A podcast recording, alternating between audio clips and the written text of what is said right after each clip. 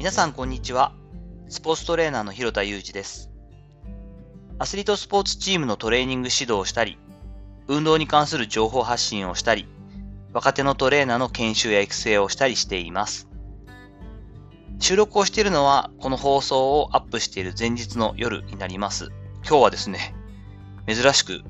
夜中の12時近くにこれを撮っているんですけれども、この収録を撮っている金曜日、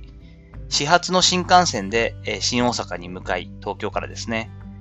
え8時間ほど私が担当させていただいている認定資格のマスターコーチとして、実技指導を中心に、え若手のトレーナーへの研修をしてきました。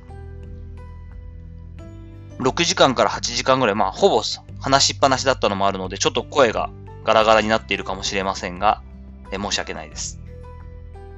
人数は少ないんですが、久しぶりに、えー、まあ、感染予防には十分努めながらですが、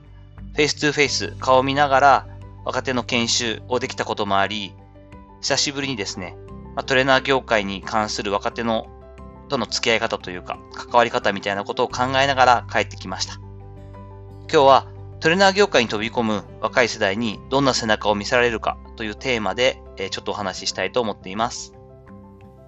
もうかれこれ1年半ほど前、所属チームの農会の席でのことです。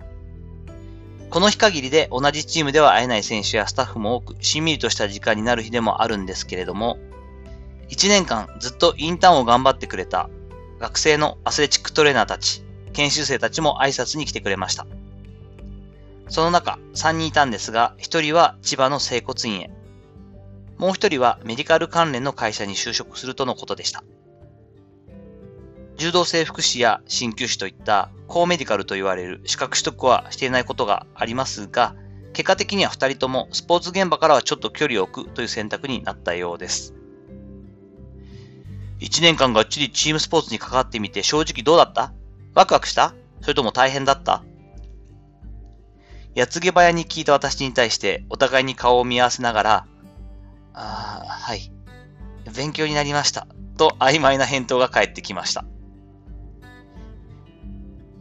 現場のリアルが分かった感じと聞くと、図星といったように二人とも目を伏せたまま声を出さずに静かに笑ったのが印象的でした。インターン、研修生には自分がやりたいとか憧れるとイメージしてきた職業の現実を知るという一面もありますよね。思ったよりも仕事って地味で単調だなとか、スタッフっていつも疲弊してるなとか、そんな風に感じて、自分は向いてない。えー、思ったよりこれじゃあずっと頑張れるかな？ブラック企業じゃんと思ったり、不安や不満を感じることもそれはそれで大きな収穫なんですよね。まあ、とはいえ、1年同じチームにいて縁があった彼ら、彼女ら、研修生たちにですね、ああ、ここで働きたい。現場で仕事がしたい。と感じてもらえなかったとしたら、ちょっとそれはそれで寂しい気もしますよね。私は S&C というそのトレーニングの専門家の担当ということで、直接的にはあまり関わりがなかったんですね、彼らとは。それでも、初々しいスーツ姿の研修生たちの背中を見送りながら、若い世代に自分が残していきたいものって何だろうと、ちょっと思いを馳せたりしました。まあ、私なりの結論としては、ああ、こんなキャリアの重ね方もあるんだ。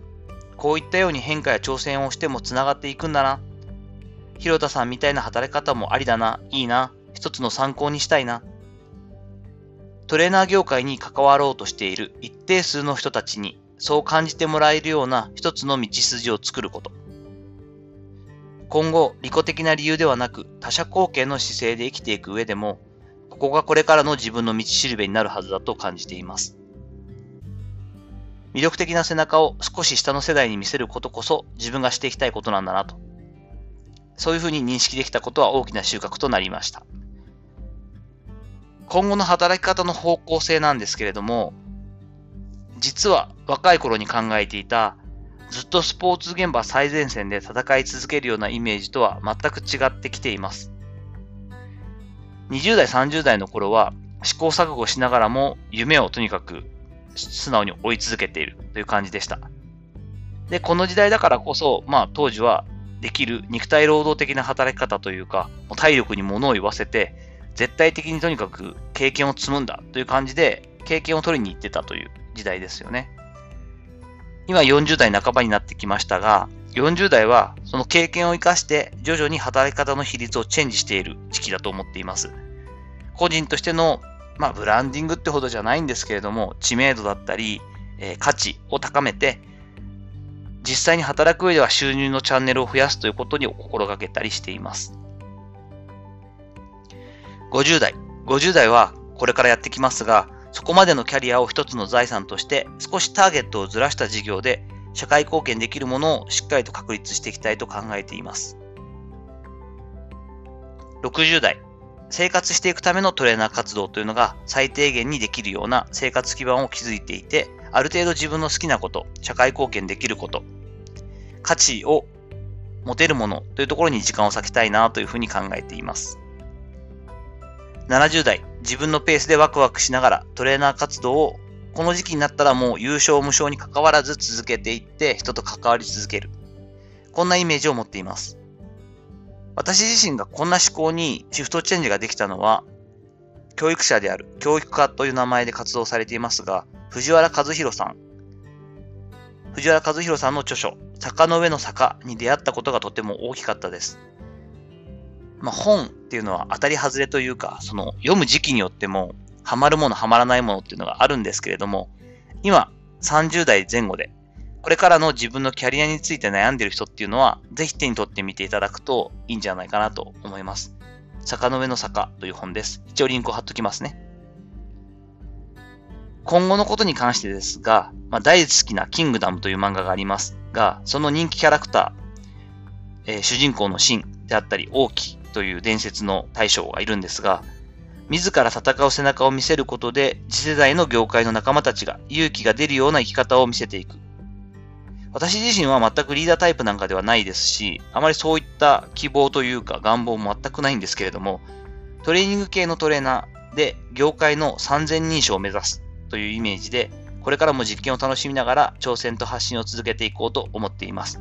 この音声配信に関しても、そのまあ発信だったり、新しい挑戦の一個として楽しみながら継続しているという感じなんですね。少しでも今日も、えっ、と、若手の研修をしてきたんですけれども、これからまだどんどん経験を積んでいきたかったり、えー、仕事にしていきたいという若手のトレーナーにとって、まあ、道しるべの一個だったり、目標の一つだったり、なかなか難しいと思うんですけれども、そういった存在になれればいいなと思って、これからも活動していければいいなと思っています。さて、いかがだったでしょうか？本日はまあ、取り留めもない話ですが、若い世代、トレーナー業界に飛び込んでくる若い世代にどんな背中を見せていくかというテーマでお話をさせていただきました。今日の話、こういった意見もあるんじゃないかとか、質問があるよといったことあれば、レターやツイッターのダイレクトメッセージで教えていただければ嬉しいです。共感していただいたら、ハートマークのいいねを、まだの方はフォローもしていただけると継続していく力になりますので、ぜひよろしくお願いいたします。本日も最後までお聴きいただきありがとうございました。この後も充実した時間をお過ごしください。それではまたお会いしましょう。広田祐二でした。